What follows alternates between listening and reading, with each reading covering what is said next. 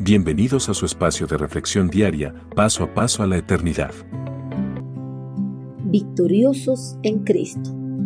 Cuando el ejército de una nación regresa triunfante tras haber obtenido la victoria sobre sus enemigos, los habitantes de la nación realizan preparativos para recibir con honores a sus flamantes héroes.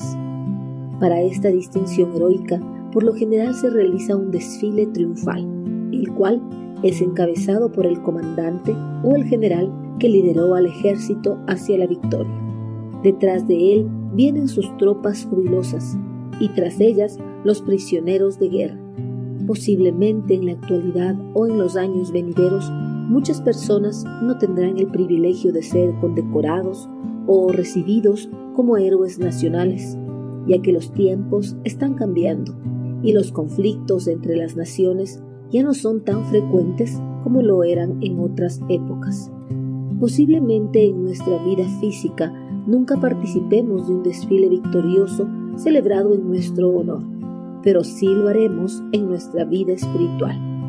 Este hecho importante nos da a conocer el apóstol Pablo en una de sus cartas a los Corintios.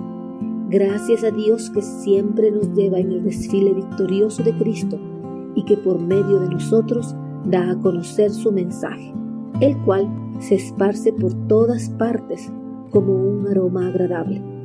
Segunda los Corintios 2:14. Jesucristo con su muerte en la cruz venció las cadenas de la esclavitud y la muerte.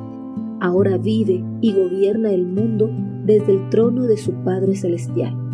Gracias a esta victoria, todas las personas que entregan su vida a Él también son victoriosos porque las cadenas de la esclavitud fueron rotas y la muerte ya no tiene potestad sobre sus vidas. Como si esto no fuera poco, los que entregan sus vidas a Cristo también disfrutarán de su gloria cuando partan de este mundo al reino de los cielos.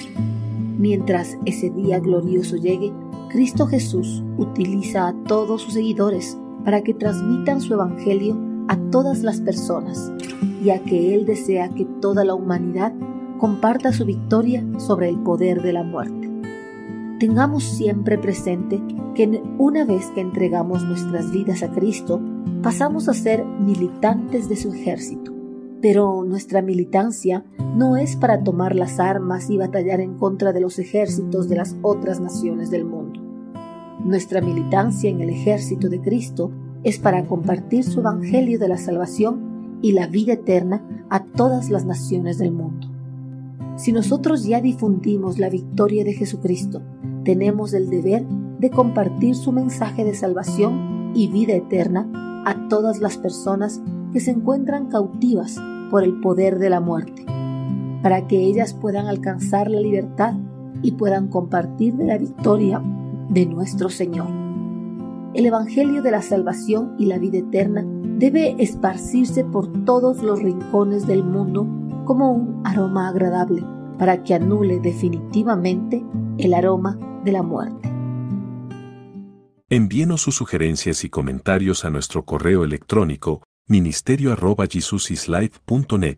Este programa es una producción de Jesus